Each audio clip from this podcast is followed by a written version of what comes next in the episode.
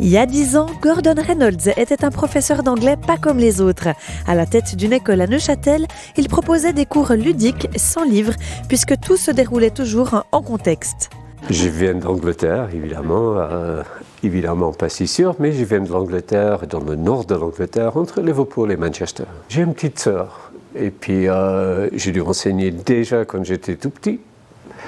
Et puis je crois que le goût est venu par là. Enseigner l'anglais par la suite, c'est devenu normal quand je vivais à l'étranger. Comment vous êtes arrivé en Suisse? Ah. La vie nous amène dans des endroits, l'amour, la vie.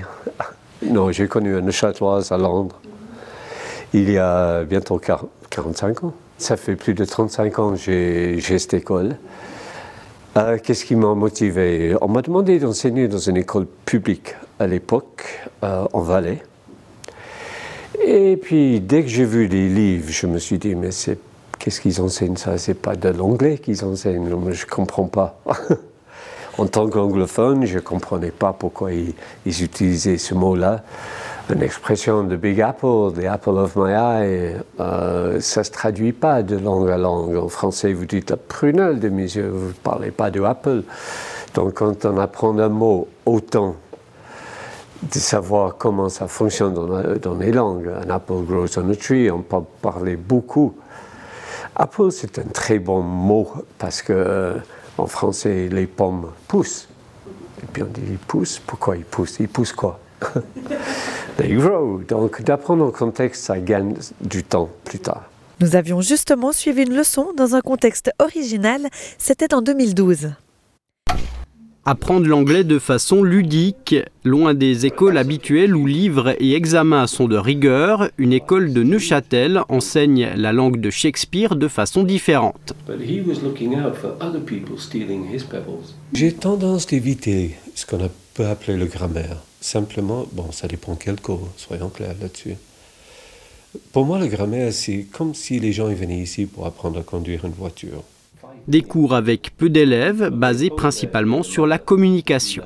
C'est un apprentissage qui est assez convivial. Euh, on fait de tout. On fait de la vidéo, on regarde des, des, DVD, on fait de la lecture, on parle énormément. On est des petits groupes et donc on peut s'exprimer. Et en général, les gens sont vraiment sympas, c'est ouvert, euh, on rigole, euh, voilà.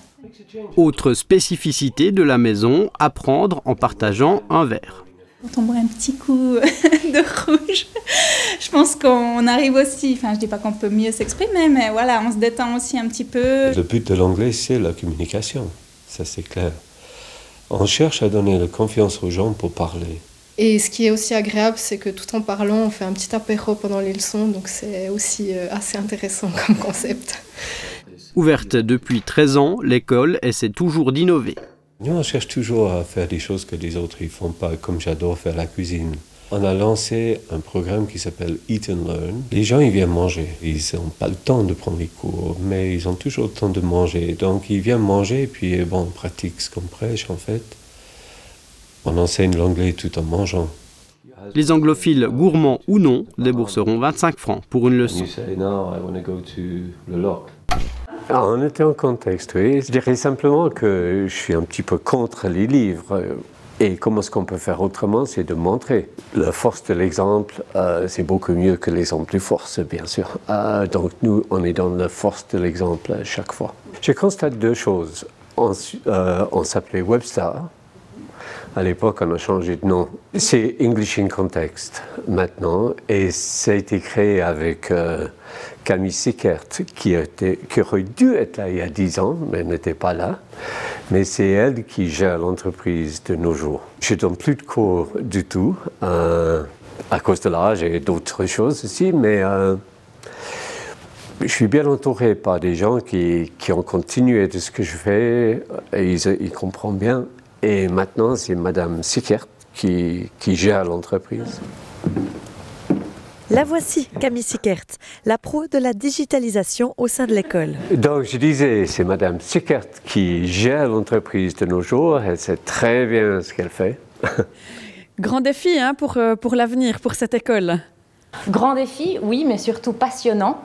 Euh, grâce finalement ben, à cette méthode absolument géniale, pour moi Gordon, je l'ai toujours vu comme un génie de l'enseignement en anglais.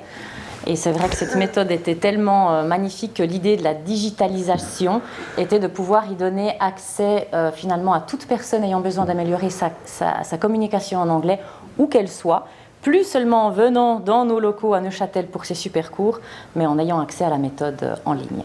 Qu'est-ce que vous attendez d'elle pour, pour l'avenir de cette école? Tout. Moi, je, je fais. D'ici une année, je ne serai plus dans l'entreprise. Donc, ce que j'entends d'elle, c'est de continuer.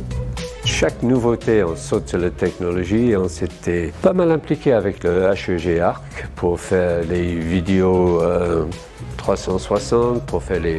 Comment ça s'appelait? La réalité virtuelle. La réalité virtuelle, évidemment.